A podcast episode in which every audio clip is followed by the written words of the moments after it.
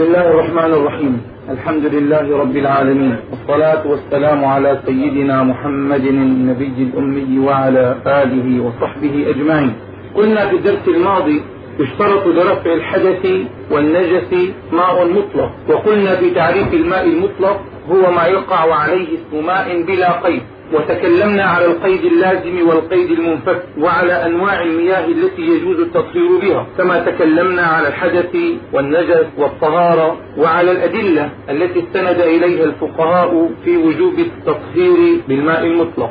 وقلت إن الماء ينقسم إلى ثلاثة أقسام. بالاتفاق القسم الأول هو الماء الطاهر في نفسه المطهر لغيره وهو الطهور أو المطلق الذي تكلمنا عنه في الدرس الماضي. والقسم الثاني هو الماء الطاهر في نفسه إلا أنه لا يطهر غيره ويسمى اصطلاحا بالماء الطاهر. والقسم الثالث هو الماء النجس. أما القسم الأول فقد تكلمنا عنه في الدرس الماضي وتكلمنا على كل ما يتعلق به. وأما القسم الثاني وهو الماء الطاهر الذي يكون طاهرا في نفسه إلا أنه لا يطهر غيره. هو أحد نوعين. إما أنه ماء طهور اختلط به شيء من الطاهرات وغلب عليه بحيث سلبه اسم الماء المطلق.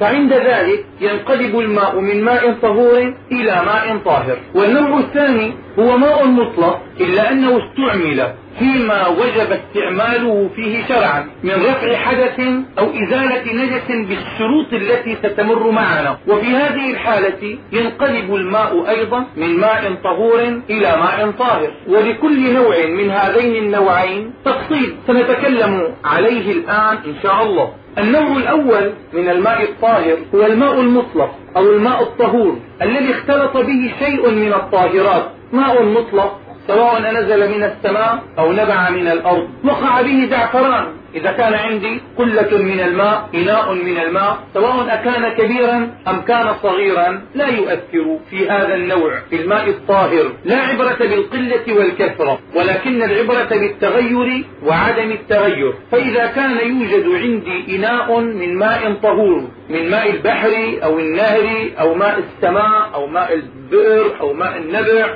ماء العين ما يهم يوجد عندي إناء من ماء طهور. نزل به شيء من الزعفران مثلا تغير لونه. أو نزل به شيء من المسك تغير ريحه.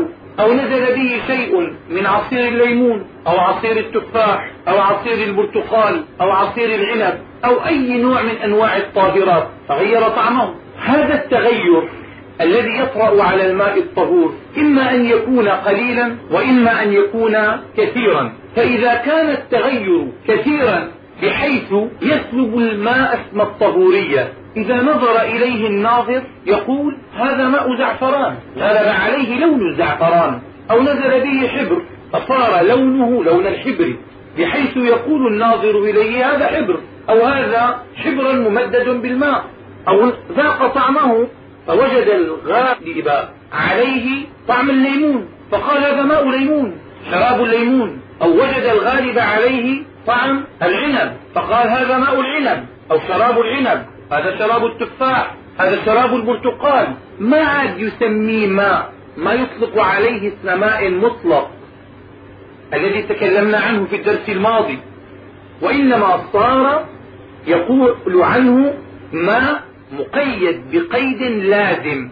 ماء ليمون أو ماء ورد أو ماء زهر أو ماء برتقال أو ماء عنب قال في هذه الحالة ينتقل الماء من طهور إلى طاهر. والماء الطاهر لا يرفع حدثا ولا يزيل نجسا. لما ذكرناه في الدرس الماضي من الأدلة المقتضية لوجوب استعمال الماء المطلق. فإذا النوع الأول من أنواع الماء الطاهر هو الماء الطهور الذي اختلط به شيء من الطاهرات أيا كان هذا المختلط. ما دام طاهرا وغلب على أحد أوصافه الثلاثة على لونه أو طعمه أو ريحه بحيث يصير الماء مقيدا بالشيء الطاهر الذي اختلط به أو أضيف إليه.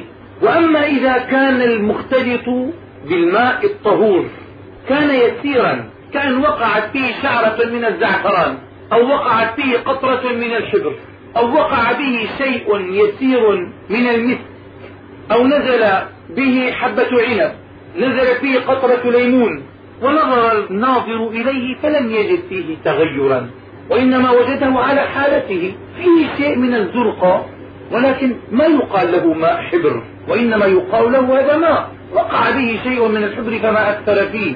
إذا سمه الإنسان نقول هذا ليس ماء مثل صحيح فيه شيء من التغير البسيط جدا جدا لكن ما يسميه ماء مثل ما يسميه ماء ورد ما يسميه ماء زهر فيه تغير لكنه يسير جدا.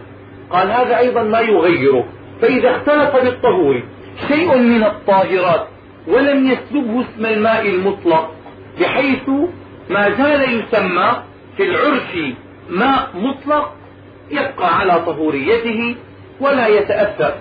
وعلى هذا يحمل قول السيدة عائشة رضي الله تعالى عنها كنت أغتسل أنا ورسول الله صلى الله عليه وسلم من قصعة فيها أثر العجين. ما قالت فيها عجين وإنما قالت فيها أثر العجين بحيث كان هذا العجين لا يغير الماء تغيرا يمنع إطلاق اسم الماء عليه وإنما كان التغير يسيرا جدا بحيث ما زال يسمى ماء مطلقا. ما يسمى ماء عجين؟ أما لو زاد العجين بحيث يسلب الماء المطلق إطلاقه وصار يسمى عند الناظر إليه ماء عجين في هذه الحالة ما يجوز التطهير به ويصير ماء طاهرا بعد أن كان ماء طهورا. هذا هو النوع الأول من الماء الطاهر. ماء مطلق اختلط به شيء من الطاهرات فغلب على أحد أوصافه الثلاثة فينقله من طهور إلى طاهر. أما إذا لم يغلب عليه فإنه في هذه الحالة يبقى على طهوريته. نحن ذكرنا في التقسيم أن هذا هو النوع الثاني. هو النوع الأول. يعني إن غلب عليه فينقله من طهور إلى طاهر وإذا لم يغلب عليه فيبقى على طهوريته. النوع الثاني من الماء الطاهر هو الماء الطهور الذي استعمل إما في رفع الحدث وإما في إزالة النجس بشروطه. لم يقع به شيء من الطاهرات لم يختلط به شيء وإنما استعمله الإنسان في رفع الحدث بأن كان الإنسان محدثا حدثا أصغر أو أكبر وتوضأ به. قبل أن يتوضأ كان ممنوعا من الصلاة للأمر الاعتباري القائم بالأعضاء. قلنا في الحدث إنه أمر اعتباري قائم بالأعضاء يمنع من صحة الصلاة حيث لا مرخص. فحينما توضأ المحدث رفع هذا الأمر الاعتباري الذي كان قائما بأعضائه. استعمل هذا الماء فيما وجب عليه استعماله فيه فصار الماء مستعملا. وانتقل في هذه الحالة من الطهورية أيضا إلى الطاهرية. كان طهورا فصار طاهرا. قبل أن يستعمل كان طهورا. بعد أن استعمل في رفع الحدث صار طاهرا. على التفصيل الذي سنذكره الآن إن شاء الله. وكذلك إذا استعمل في رفع النجاسة في إزالة النجاسة بالشروط المعروفة إذا غسل الثوب المتنجس بالماء وانفصلت من الثوب الغسالة. هذه الغسالة إما أن تصير نجسة وإما أن تبقى على الطاهرية. ما تبقى من القسم الأول الطهور ما تبقى على طهوريتها وإنما تنتقل من الطهورية إلى الطاهرية. بشروط سنذكرها إن شاء الله حينما نصل إلى الغسالة. مختصر الكلام الذي ذكرته الآن أن الماء الطاهر هو أحد ماءين إما أن يكون ماء طهورا وقع به شيء من الطاهرات فغير أحد أوصافه الثلاثة بحيث غلب عليه وسلبه اسم الطهورية وصار الماء مقيدا به وإما أنه ماء طهور قد استعمل إما في رفع الحدث وإما في إزالة النجس على التفصيل الذي سنذكره في كل هذا الكلام. قال الإمام النووي رحمه الله تعالى يشترط لرفع الحدث وإزالة النجس ماء مطلق. وهو ما يقع عليه اسم ماء بلا قيد. فالمتغير بمستغنى عنه يعني بشيء يستغني عنه الماء. كزعفران تغيرا يمنع إطلاق اسم الماء غير طهور. ولا يضر تغير لا يمنع الاسم. فالمتغير بمستغنى عنه. الطاهرات التي تنزل في الماء تنقسم إلى قسمين. لا سنفصل الكلام المجمل الذي ذكرناه في بداية الدرس. أنا ذكرت أحكام الماء الطاهر بشكل مجمل. الآن سنفصلها. نحن قلنا الطاهر إذا نزل بالطهور وسلبه اسم الطهورية ينقله من الطهورية إلى الطاهرية. هذا الطاهر الذي ينزل في الطهور ينقسم إلى قسمين. طاهر يستغني عنه الماء الماء ليس بحاجة له. نستطيع أن نصون الماء عنه. نستطيع أن نمنعه من الماء. الماء مستغن عنه ليس بحاجة إليه. هذا نوع من الطاهرات التي تقع في الماء. نوع ثاني لا يستغني الماء عنه. نستطيع أن نصون الماء عنه. لا نستطيع أن نمنعه من السقوط في الماء. النوع الثاني الماء لا يستغني عنه. لا نستطيع أن نصون الماء عنه. لا نستطيع أن نمنعه من الوقوع في الماء. هذا نوع ثاني. النوع الأول الذي يستغني عنه الماء ونستطيع أن نصون الماء عنه نستطيع أن نمنعه من الوقوع في الماء. النوع الأول هذا مثل الزعفران مثل المسك مثل الحبر مثل العنب مثل الليمون مثل جميع أنواع الفاكهة يصان الماء عنها وتصان عن السقوط في الماء. قال هذه إذا نزلت في الماء وغيرته أثرت فيه وضر تغييرها له. لأن الماء مستغن عنها ليس بحاجة إليها ونزولها في الماء ينسب إلى الإهمال. كون الزعفران يقع في الماء ليس شيئا طبيعيا هذا. الزعفران يصان عن الماء والماء يصان عن الزعفران فإذا وقع به أثر. الليمون شراب الليمون عصير الليمون ما يقع في الماء. الماء ليس بحاجة إلى الليمون. إذا وقع الليمون في الماء فلا بد أن يكون بفعل فاعل أو أن يكون ناتجا عن استهتار وإهمال. ولذلك إذا وقع به أكثر ونقل الماء من الطهورية إلى الطاهرية. وأما النوع الثاني مثل الطحلب الطحالب التي تنشأ في الماء لا سبيل إلى منع الماء منها ولا سبيل إلى منعها عن الماء. في الأعم الأغلب كوننا في بعض الحالات من أجل المختبر أو من أجل التجربة نمنع هذا الشيء ما نتكلم عنه. هذا ليس هو الماء الموجود في الأرض المنتشر بها. يعني نتكلم على الماء بأحواله العامة وليس بأحواله الخاصة الشاذة التي تكون صناعية. الماء في الأحوال العامة ما يستغني عن الطحلب. ولذلك نجد الأنهار مثلا في البلاد التي فيها الأنهار دائما عندنا في دمشق تعزل الأنهار وتنظف في كل سنة. وبعد ذلك مجرد ما يمشي بها الماء تنبت بها الطحالب.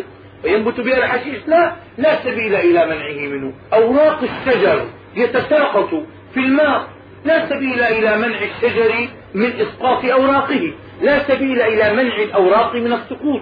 لا نستطيع أن نصون الماء عن ورق الشجر. ما نستطيع. لا سبيل إلى هذا. الأرض قد تكون كبريتية. خرج بها نبع. نجد رائحة الماء كبريتية. ما نستطيع أن نمنع الماء من هذا. مقر الماء فيه كبريت. ما نستطيع أن نمنعه أو مر النهر فوق منطقة كبريتية. ما نستطيع أن نمنعه. لا سبيل إلى منعه. فإذا الطاهر الذي يختلط بالطهور ينقسم إلى قسمين. قسم نستطيع أن نصون الماء عنه. الماء مستغن عنه. وقسم لا يستغني الماء عنه. لا نستطيع أن نصونه عن الماء أو نصون الماء عنه. أما القسم الأول فهو الذي يضر. وأما القسم الثاني فلا يضر لأنه لا يمكن أن يصان عن الماء ولا يمكن للماء أن يصان عنه. ولذلك قال الإمام النووي رحمه الله فالمتغير بشيء مستغنى عنه كزعفران تغيرا يمنع إطلاق اسم الماء غير طهور. قال سواء كان قليلا سواء كان الماء قليلا أم كان كثيرا. لأن العبرة الآن ليست بالقلة والكثرة وإنما العبرة الآن بالتغير وعدمه. على خلاف ما سيأتي معنا في الماء النجس العبرة هناك بالقلة والكثرة وفي نفس الوقت إذا كان الماء كثيرا العبرة بالتغير أو بعدم التغير. أما في الماء الطاهر فالعبرة بالتغير فقط. هل تغير تغيرا يمنع إطلاق اسم الماء أم لم يتغير؟ فإن تغير تغيرا يمنع إطلاق اسم الماء فهو طاهر سواء كان قليلا أم كان كثيرا. وإذا كان التغير يسيرا بحيث لا يمنع إطلاق اسم الماء فهو طهور سواء كان قليلا أم كان كثيرا. ولهذا لو حلف إنسان لا يشرب ماء قال والله لا أشرب ماء فشرب ماء الليمون لا يحنث لأنه ما عاد يسمى ماء مطلق وإنما صار يسمى ماء ليمون. لو حلف قال والله لا أشرب ماء فشرب ماء الورد ما يحنث بيمينه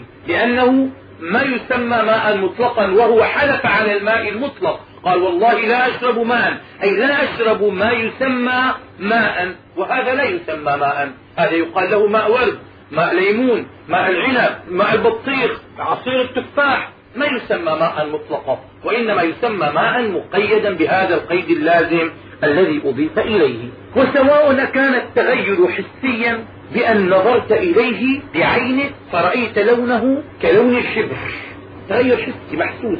أو شممته بأنفك فوجدت رائحته وجدت الرائحة التي غلبت عليه رائحة المسك التغير حسي. أو ذقت طعمه فصار طعمه كطعم ليمون هذا تغير حسي محسوس. أدركناه بالحواس إما بالشم وإما بالبصر وإما بالذوق. لنفترض أن التغير كان تقديريا. كيف يكون التغير تقديري؟ قال لنفترض أنه يوجد عندي زجاجة من ماء الورد المنقطع الرائحة. ما له رائحة؟ طبعا ماء الورد لا لون له ولا طعم. ذهبت أوصافه لون ما له وطعم. ذهب ولو ورائحته ذهبت بطول المدة. هل يصير طهورا؟ أن يبقى طاهرا؟ يبقى طاهرا ما ينقلب إلى طهور. جاء ولد صغير وألقى هذه الزجاجة من واء الورد المنقطع الرائحة في إناء من الماء المطلق. جئنا إليه فلم نجد به تغيرا لأن ماء الورد كان قد ذهبت رائحته أو ذهب طعمه. ماذا نعمل؟ هل نحكم على الماء الطهور الذي معنا الآن بأنه طاهر أم أنه ما زال على طهوريته قال ما ندري. يا هل ترى لو كان هذا الماء على ما هو عليه هل كان غير طعمه؟ هل كان يغير رائحته؟ ما نعلم إيش نعمل في هذه الحالة. هل نحكم على الماء الطهور بأنه ما زال طهورا؟ أم نحكم عليه بأنه انتقل إلى طاهر قال في هذه الحالة نقدر هذا المختلط على أنه مخالف وسط نقول لو كان هذا الواقع في الماء لونه لون عصير العنب أكان يغير لون الماء أم كان لا يغيره نقدر تقدير. نقدره مخالفا للماء بأوصاف متوسطة ليست بأوصاف شديدة. عندنا المخالف إما أن يكون وسطا وإما أن يكون شديدا لأنه سيأتي معنا في النجاسة. لو سقط بول منقطع الطعم والرائحة واللون في ماء وكان الماء كثيرا. هل نحكم عليه الآن بأنه تنجس أم تغير؟ قال نقدر. البول مخالفا أشد. الطعم طعم. الخل والريح ريح المسك واللون لون الحبر. نقول لو وقعت هذه الكمية في الماء أكانت تغير لونه أم لا؟ مخالف أشد.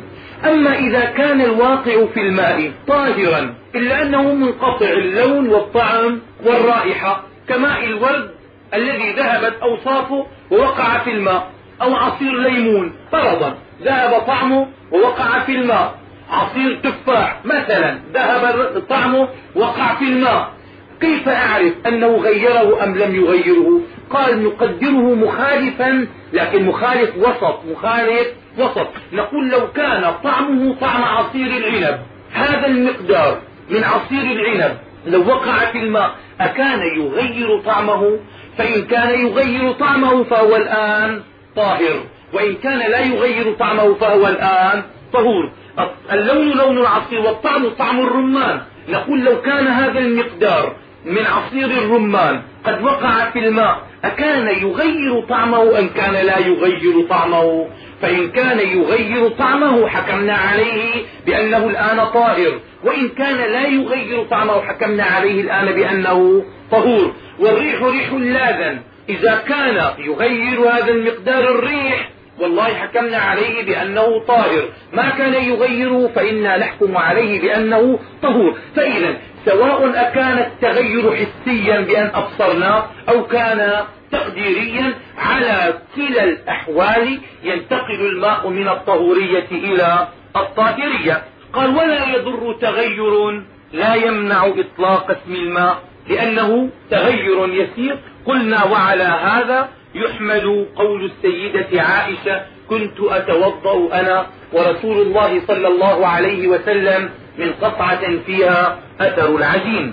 هذا هو النوع الأول طاهر يستغني عنه الماء وقع به وغيره نقله من الطهورية إلى الطاهرية النوع الثاني شيء لا يستغني عنه الماء لا غنى عنه. ولذلك قال الإمام النووي ولا يضر تغير لا يمنع الإسم ولا متغير بمكث. يوجد عند الإنسان بركة من الماء فيها ماء كثير أو قليل. ما نزل بها شيء من الطاهرات أبدا ما اختلط بها شيء. ولكنه جاء فشم رائحة الماء. بعد فترة فوجد رائحته قد تغيرت بطول المكث وهذه طبيعة الماء أنه يتغير بطول المكث فهل نحكم عليه بأنه انقلب من طهور إلى طاهر قال لا ما دام لم يختلط به شيء. وإنما تغير بطول المكث هذا لا سبيل إلى دفعه عن الماء. طبيعة الماء أنه يتغير بطول المكث قال فهذا لا يضره قال لا يضر متغير بمكث وطين الطين وخاصة الأنهار. في موسم الشتاء الأنهار عندنا كلها طين. طيلة فترة الشتاء. الأنهار تجري لونها بني طين. من السيول التي تنزل عليها من الجبال. أو المياه الأنهار تكون في المنحدرات الشديدة دائما تكون فيها أتربة. فهل هذا يضر الماء؟ إذا كان هذا يضر الماء من العسير جدا أن يجد الإنسان ماء صافيا النيل في مصر قبل بناء السد العالي كان معظم أيام السنة يأتي لونه بني طين طمي مليء بالطمي. فمعنى ذلك أنه ما يوجد عندهم ماء مطلق أبدا. قال هذا ما يضر. ألا يضر المتغير بمكث وطين وطحلب؟ الطحلب الحشيش الذي ينشأ في وسط الماء. وما في مقره؟ إذا كان النبع أو المكان الذي يوجد فيه الماء في البحيرة فيها كبريت ورائحة المياه كبريتية مثل الحمة المنطقة الموجودة عندنا في سوريا. يشم الإنسان رائحة الماء كبريتي كله ما يضر هذا ولا يؤثر أو زرنيخ أو كلف وما في مقره وممره. إذا كان النهر يمر فوق بقعة فيها هذه الأشياء أيضا ما يضرها. ولا تضر أوراق الشجر. التي تتناثر في الماء لأنه لا سبيل إلى صون الماء عنها. حتى ولو تفتتت وذابت في الماء فإنها لا تضر. وسواء أكانت ربيعية وفي حالة الربع تكون الأوراق متماسكة على الشجر. قال أيضا هذا كانت ربيعية أو كانت خريفية لا تضر. إذا تناثرت في الماء وسقطت فيه. ولكن لو أننا أتينا بالأوراق وألقيناها نحن متعمدين في الماء. ما سقطت وحدها. نحن أتينا بأوراق الشجر ورميناها في الماء أو طحناها وذررناها في الماء فتغير لون الماء. قال ينقلب من الطهور إلى الطاهر لأنه الآن بغنى عن هذا. أنت عملته متعمدا. هذا يضر.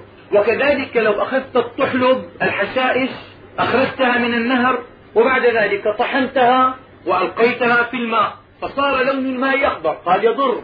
لأن الماء مستغن عن هذا وأنت أضفته إليه متعمدا. فإذا أوراق الشجر إذا تناثر وسقط في الماء والطحالب التي في الماء إذا غيرت لونه ما يضر هذا التغير. لو غيرت لونه أو طعمه أو ريحه أو غيرت الثلاثة معا فإن هذا لا يضر لأن الماء لا يستغني عن هذه الأمور. قال وأما الثمار والفواكه لو سقطت في الماء فإنها تضر. على خلاف الورق. لماذا؟ قال لأن عادة البشر أن الفواكه تصان. الناس يصونون الفاكهة. نجدهم يضعون الأكياس حول عنقود التمر أو حول عنقود العنب أو حول الفاكهة ويصونونها ويحترمونها ويهتمون بها ويمنعون الناس من الاقتراب منها. فكونها تسقط في الماء هذا الشيء يمكن صون الماء عنه عادة. وبناء على ذلك لو سقطت في الماء وغيرته فإنها تضر الماء إذا تغير. هذا كله الذي ذكرناه في القسمين في طاهر يختلط بالماء يذوب فيه يذوب في الماء. هناك بعض الطاهرات تنزل بالماء ولكن ما تذوب فيه ما تختلط به.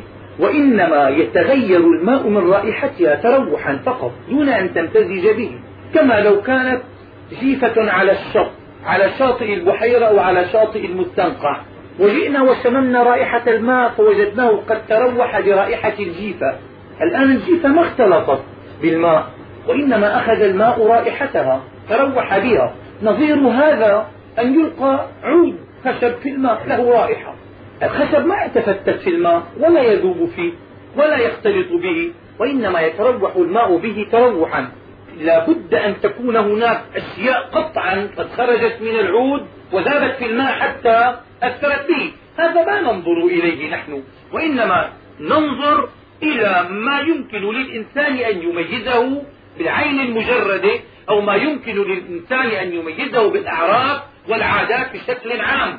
الخشب ما يختلط بالماء الدهن قطعة شحم نزلت في الماء الشحم ما يذوب في الماء. فإذا ما وجدنا رائحة الماء قد تغيرت من نزول قطعة من الدهن فيها من الشحم فيها أو أن الماء قد تغيرت رائحته من نزول عود فيه العود له رائحة. قال هذا ما يضر لأنه ليس مخالطا للماء وإنما هو مجاور. حكمه حكم الجيفة التي تكون على الشاطئ. وخرجت رائحتها واختلطت بالماء فأثرت فيه وغيرته هذا ما يضر. إذا كل الكلام الذي ذكرناه سابقا من كونه يضر أو لا يضر فيما إذا كان الساقط في الماء أو المختلط به مما يمكن أن يذوب في الماء ويختلط فيه. وأما إذا كان لا يمكن أن يذوب في الماء أو كان لا يمكن أن يختلط بالماء فهذا ما نسميه مخالطا وإنما نسميه مجاورا. قال وتغير الماء بالمجاور ما يضر ولا يؤثر لأنه ما نتج عن ذوبان الجسم الجديد في الماء وإنما نتج عن تأثر الماء برائحة هذا الجسم الجديد فقط والرائحة. إذا لم يكن معها شيء يذوب من الجسم في الماء ما تؤثر. ولذلك قال الإمام النووي لا يضر متغير بمجاور كعود ودهن. العود والدهن ما يضر. أو بتراب طرح فيه في الأظهر. نحن قلنا إذا كان التراب يجري مع الماء بطبيعته ما يضر بالاتفاق لأن الماء لا يستغني عنه. مياه الأنهار عندما تأتي متلونة بلون الماء ما يضر ما يستغني الماء عنه. قلنا أوراق الشجر إذا تناثر من الشجرة وحده ما يضر. لكننا لو أخذنا أوراق الشجر وألقيناه ضر طيب التراب إذا جاء مع الماء ما يضر. لو أخذنا التراب نحن وألقيناه في الماء هل يضر أم لا يضر؟ قال لا يضر. لأن الماء لا يستغني عنه أبدا. وثانيا التراب لا يذوب في الماء وإنما يكدر لونه. فإذا ترك فترة من الزمن يرجع إلى ما كان عليه. بخلاف أوراق الأشجار إذا أخذناها وفتتناها ثم ذررناها في الماء فإنها تغير لون الماء ولا يزول هذا التغير. فهناك فارق ما بين ورق الشجر وما بين التراب. ولذلك قال أصحابنا إن أوراق الشجر إذا فتتت وألقيت في الماء ضرته ولكن التراب إذا أخذ وألقي في الماء فإنه لا يضره لأن تغير لون الماء في هذه الحالة تغير كدور فقط تزول بعد أن يركد الماء ويستقر. هذا هو النوع الثاني أو القسم الأول من أقسام الماء الطاهر هو الذي اختلط به شيء من الطاهرات على التفصيل الذي ذكرناه القسم الثاني من الماء الطاهر. قلنا هو المستعمل في فرض الطهارة. هو المستعمل في رفع حدث أو إزالة نجس بشروطه. أنا أقول إزالة نجس بشروطه لأنه له شرط وإلا فهو يصير نجس باستعماله في النجاسة يصير نجسا. لكنه في حالة واحدة ما يتأثر. سنذكرها إن شاء الله عند الكلام على أمور النجاسة والطهارة. الماء المستعمل في رفع الحدث له حالة. إما أن يستعمل, يستعمل في فرض الطهارة وإما أن يستعمل في نفي الطهارة أو بالأحرى. إما أن يستعمل في فرض في طهارة هي فرض وإما أن يستعمل في طهارة هي نفل نحن قلنا إن الماء المستعمل في رفع الحدث ينقلب من الطهورية إلى الطاهرية. المستعمل في رفع الحدث لكن هل كل حدث؟ هل كل حدث يستعمل فيه الماء ينقلب من طهور إلى طاهر قال لا هناك حدث؟ ما أقول كل حدث لا شك أن كل حدث يقلب الماء. لكن هل كل طهارة نعملها تقلب الماء من طهور إلى طاهر؟ أم الطهارة تختلف؟ قال تختلف. هناك طهارة تستعملها أو تفعلها تقلب الماء من طهور إلى طاهر. وهناك طهارة تعملها إلا أنها لا تقلب الماء من طهور إلى طاهر. ما هو ضابط ذلك؟ قال الضابط في هذا إن كانت الطهارة مفروضة طهارة لرفع حدث قال هذه الطهارة تؤثر في الماء وتقلبه من طهور إلى طاهر. وأما إذا كانت هذه الطهارة نافلة ما ترفع حدثا وإنما تستعملها لطلب الشرع منك أن تستعملها. لا لرفع حدث الحدث قد ارتفع فقال هذه ما تؤثر في الماء ولا تقلبه من طهور إلى طاهر. أما الأولى المستعملة في طهارة هي فرض ترفع حدثا. قال مثل الغسل الأولى في الوضوء. نحن نعلم أننا في الوضوء نغسل وجهنا ثلاث مرات لكن هل المرات الثلاثة فرض أم ما هو الفرض؟ الفرض هو الغسلة الأولى بالاتفاق.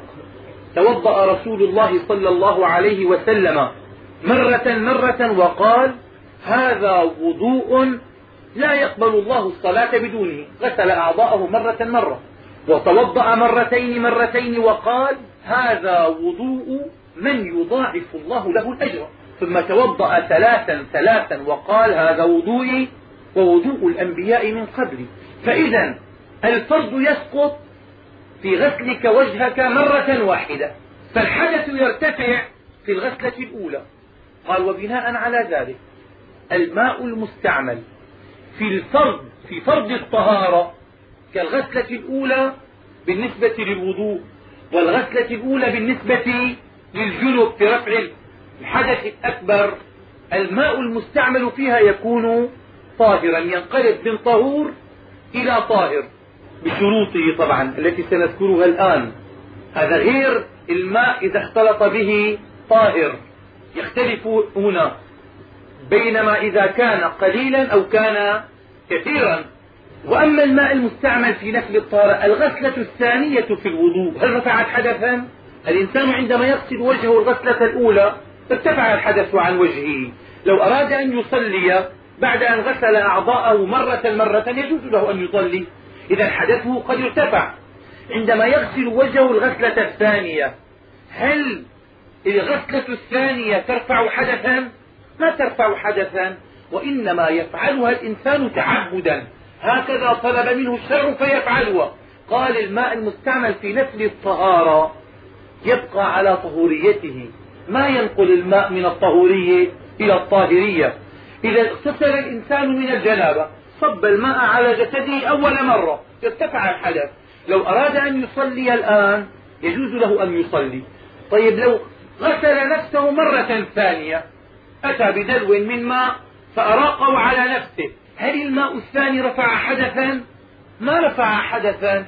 إذا ما عمل شيئا. ما استعمل في فرض طهارة. ما رفع شيئا. قد يبقى على طهوريته. الغسلة الثانية والثالثة. يوجد عندنا خلاف في المذهب بين القديم وبين الجديد. وهذه أول مسألة يتكلم فيها الإمام النووي رحمه الله على الفرق ما بين القديم وما بين الجديد. قال فالمستعمل في فرض الطهارة قيل ونفلها غير طهور في الجديد. أما بالنسبة للمستعمل في فرض الطهارة الماء المستعمل في فرض الطهارة ينقلب من طهور إلى طاهر. قولا واحدا في المذهب الجديد. لا خلاف فيه عندنا. وأما المستعمل في نفل الطهارة قلنا إن الماء المستعمل في نفل الطهارة لا يرفع حدثا أبدا وإنما يستعمل تعبدا. فالغسلة الأولى رفعت الحدث والغسلة الثانية والثالثة ما عملت شيئا وإنما كانت سنة متبعة. استعملت تعبدا ما رفعت حدثا. قال وبناء على ذلك هل يصير الماء المستعمل فيها ماء مستعملا؟ ينقلب من طهور إلى طاهر. المفتى به في المذهب الجديد أنها ما تصير مستعملة وإنما تبقى على طهوريتها. وهناك قول ضعيف في المذهب الجديد. قول ضعيف لأصحاب الإمام الشافعي رحمه الله تعالى. قالوا فيه بأن الماء المستعمل في نفل الطهارة ينقلب أيضا إلى ماء طاهر بعد أن كان ماء طهورا إلا أن الراجح المفتى به أنه يبقى على طهوريته في المذهب الجديد. فإذا الآن في المذهب الجديد الماء المستعمل في فرض الطهارة قولا واحدا عندنا ينقلب من طهور إلى طاهر. وأما الماء المستعمل في نفل الطهارة فهناك قولان. القول الأصح المفتى به الراجح منهما أن الماء المستعمل في نفل الطهارة ما يصير طاهرا وإنما يبقى على طهوريته. ولذلك قال الإمام النووي والمستعمل في فرض الطهارة ما ذكر خلافا قيل ونفلها إشارة إلى أن الكلام في النفل قول ضعيف والمستعمل في فرض الطهارة. قيل ونفلها غير طهور في الجديد. مقابل قيل إذا إيش؟ القول الصحيح وهو أن الماء يبقى على طهوريته ولا ينتقل من طهور إلى طاهر. هذا بالنسبة للمذهب الجديد. وأما بالنسبة للمذهب القديم قال ففي المذهب القديم الماء المستعمل في فرض الطهارة وفي نفلها يبقى على طهوريته ما يتأثر بالاستعمال. وبناء على ذلك يكون في المذهب القديم الماء الطاهر هو شيء واحد هو الذي وقع به شيء من الطاهرات وغير أحد أوصافه الثلاثة اللون أو الطعم أو الرائحة تغيرا كثيرا يسلب عن الماء اسم الماء المطلق يسلب عنه إطلاقه وطهوريته. وأما في المذهب الجديد فالماء الطاهر هو أحد أمرين إما ماء مطلق وقع به شيء طاهر فغلب عليه أو المستعمل في فرض الطهارة. أما المذهب الجديد فما هي أدلته؟ لماذا قلنا إن الماء المستعمل في فرض الطهارة يصير طاهرا بعد أن كان طهورا؟ ولماذا لم نقل كما قال بعض الفقهاء إن الماء المستعمل في الطهارة يصير نجسا. غالوا فقالوا لا ينقلب الماء من طهور إلى طاهر فقط إذا استعمل في رفع الحدث وإنما ينقلب من طهور إلى نجس. قول ضعيف. أما أنه لا ينقلب إلى نجس فلأن النبي صلى الله عليه وسلم لما عاد جابرا في مرضه توضأ وصب عليه من وضوئه. وكذلك لما عاد أحد أصحابه في مكة على ما أعتقد سعد على ما أعتقد والله أعلم أيضا نضح عليه من ماء وضوئه. فلو كان ماء الوضوء نجسا لما نضح رسول الله صلى الله عليه وسلم على جابر رضي الله عنه فيما رواه البخاري ومسلم. هذا دليل نقلي. صحيح صريح في أن الماء المستعمل في في فرض الطهارة وفي نفلها ما يكون نجسا. والقول بنجاسته قول ضعيف ولكنه قيل. وثانيا لأن الصحابة رضوان الله عليهم ما كانوا يتحملون رشاش الماء أن يصيب ثيابهم. فلو كان الماء المنفصل من العضو يصير نجسا باستعماله بعد انفصاله من العضو لكان من الواجب عليهم حينما يتوضؤون أن يتحاشوا تقاطر الماء من أعضاء الوضوء إلى ثيابهم. أما ولم يتحاشوا تقاطر الماء من الأعضاء إلى ثيابهم فإننا نقطع بأن الماء ما ينقلب من طهور إلى نجس. بقي عندنا. لماذا ينقلب الماء من طهور إلى طاهر؟ لماذا لا يبقى على طهوريته؟ قال السبب في ذلك أن الصحابة رضوان الله عليهم على كثرة أسفارهم وخروجهم للجهاد وقلة الماء عندهم على كثرة الأسفار وقلة الماء في الأسفار.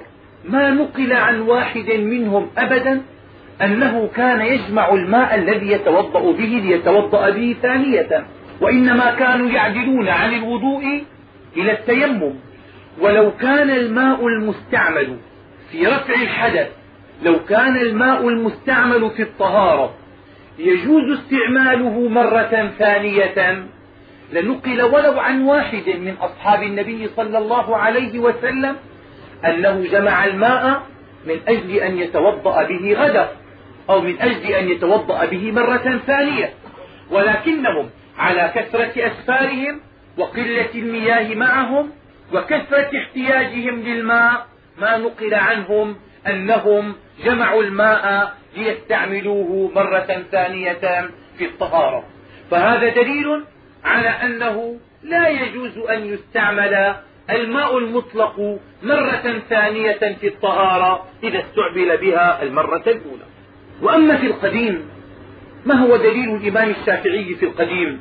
قال دليله في القديم أن الآية قالت وأنزلنا من السماء ماء طهورا قال والطهور صيغة مبالغة تقتضي تكرار الطهارة لأنه يقال فلان ضحوك إذا كان يكثر منه الضحك وفلان أكول صيغة مبالغة من آكل إذا كان يكثر منه الأكل.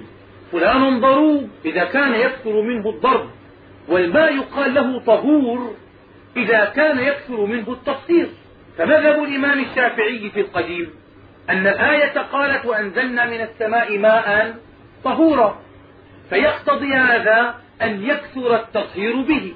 فيتطهر به الآن ويتطهر به مرة ثانية وأجاب الشافعي أو المذهب الجديد على هذا بأن كلمة فعول تأتي اسما للآلة في بعض الحالات ما تكون للمبالغة. مثل سحور يأتي لما يتسحر به وكذلك يجوز أن يكون طهور اسم لما يتطهر به وليس المراد به ما يعرف من صيغة المبالغة أنه يكثر منه التطهير قال ولو سلم نسلم أنه ورد والمراد به كثرة التطهير. أليس معنى هذا أنه يطهرني اليوم ويطهرني غدا ويطهروني بعد غد وأنا أتوضأ ويضع إنسان آخر عضوه تحت عضوي ويتوضأ به مرة ثانية؟ قال لا. قال وإنما مراده أن الماء حينما يصب على أعلى اليد مثلا ويتحرك عليها يطهر أول جزء ويطهر الجزء الثاني. ويطهر الجزء الثالث ويطهر الجزء الرابع ما دام يتردد على العضو فإنه يطهر. ولذلك قال الله تعالى في وصفه إنه طهور على معنى أنه يكثر منه التطهير ما دام مترددا على العضو. فإذا انفصل من العضو فإنه ينتقل من طهور إلى طاهر. وأما العلة في كون الماء المستعمل غير طهور أو كونه ممنوع من استعماله مرة ثانية. ما هي العلة في ذلك؟ اختلف أصحابنا في علة المنع من استعمال الماء الذي استعمل في الطهارة مرة ثانية. فالأكثرون من أصحابنا وهو الأصح قالوا العلة في ذلك أنه لا يسمى ماء مطلقا الآن وإنما يسمى ماء مستعملا. وبناء على ذلك ما يجوز استعماله مرة ثانية. كما صححه الإمام النووي في كتابه التحقيق وفي غيره من الكتب. وذهب بعض أصحابنا إلى التعليل بأنه منع منه تعبدا. قالوا هو ما زال مطلق. وهذا القيد قيد منفك. ما هو قيد لازم؟ كونك تسميه ماء مستعملا هذا قيد منفك. وليس قيدا لازما. وما زال الماء على إطلاقه. ولكننا منعنا من استعماله تعبدا كما جزم به الإمام الرافعي رحمه الله تعالى ولكل من القولين نصيب ولكل مجتهد نصيب. لكل من القولين وجه مقبول ولكل مجتهد نصيب. ما جزم به الإمام الرافعي أنه منع منه تعبدا والذي ذهب إليه الأكثرون وقالوا إنه الأصح بأنه صار الآن مقيدا يقال له ماء مستعمل بعد أن كان يقال له ماء وبناء على ذلك اعتبروا هذا الاستعمال كالقيد اللازم الذي يسلب الماء طهوريته ويجعله ماء طاهرا وعلى بأي التعليلين قلنا فإنه مقبول وسائغ وجار على القواعد. وكالماء المستعمل في الغسلة الثانية والغسلة الثالثة. الماء المستعمل في الأغسال المسنونة يندب الإنسان أن يغتسل للجمعة وغسل الجمعة عند جماهير الفقهاء مندوب وليس بواجب. فإذا قلنا بأنه مندوب فاغتسل لصلاة الجمعة ما يصير الماء مستعملا لأنه ما استعمل في فرض وإنما استعمل في نفل. الغسل لصلاة العيد استعمل استعمال مندوب وليس استعمالا واجبا. ما رفع حد الإنسان بالماء فإن الماء ما يصير طاهرا وإنما يبقى على طهوريته. هذا الماء الذي صار مستعملا الذي صار طاهرا بعد أن كان طهور هل يتغير حكمه ويختلف في الكثرة والقلة؟ قال نعم يختلف. ليس كالماء الذي حل به شيء من الطاهرات. يعني لو أن إنسانا نزل واغتسل في بحر يصير البحر كله ماء مستعمل ما يجوز الاغتسال به مرة ثانية؟ لو نزل الإنسان في المسبح ويحتوي على مئات الأمتار المكعبة من الماء. هل يصير هذا الماء ماء مستعمل طاهر بعد أن كان طهور؟ قال هناك ضابط. إما أن يكون الماء أقل من قلتين وإما أن يكون أكثر من قلتين. فإذا كان أقل من قلتين ونزل به واغتسل فإنه يصير ماء مستعملا. وضابط القلتين سيأتي معنا في الماء النجس وأما إذا كان الماء أكثر من قلتين ونزل به الإنسان واغتسل أو توضأ منه فإنه يبقى على طهوريته. قال وبناء على ذلك لو جمعنا الماء المستعمل في الطهارة حتى بلغ قلتين ولا يوجد به أي نوع من أنواع التغير فإنه يصير طهورا. قال إذا كان الماء النجس إذا بلغ قلتين يصير طهورا إذا لم يكن به تغير فالماء الطاهر إذا جمع وصار قلتين يبقى على طهوريته. من باب أولى سيأتي معنا قول النبي عليه الصلاة والسلام إذا بلغ الماء قلتين لم يحمل خبثا. إذا كان الماء كثيرا ونزلت به نجاسة ما تؤثر به أو يتأثر بالإنسان إذا توضأ فيه أو يغتسل من باب أولى أنه لا يتأثر. فيختلف الماء الطاهر بسبب الاستعمال عن الماء الطاهر بسبب اختلاطه بشيء من الطاهرات أن الطاهرات إذا اختلطت بالماء وغيرته فإنه يتأثر سواء كان قليلا أم كان كثيرا. بينما الماء الطاهر الذي صار طاهرا بسبب الاستعمال يتغير حكمه من القلة إلى الكثرة فإذا كان قليلا فإنه يصير طاهرا بعد أن كان طهورا. وأما إذا كان كثيرا فإنه يبقى على طهوريته ولا يتأثر برفع الحدث به من وضوء أو جنابة أو غير ذلك. وصلى الله على سيدنا محمد وعلى آله وصحبه وسلم.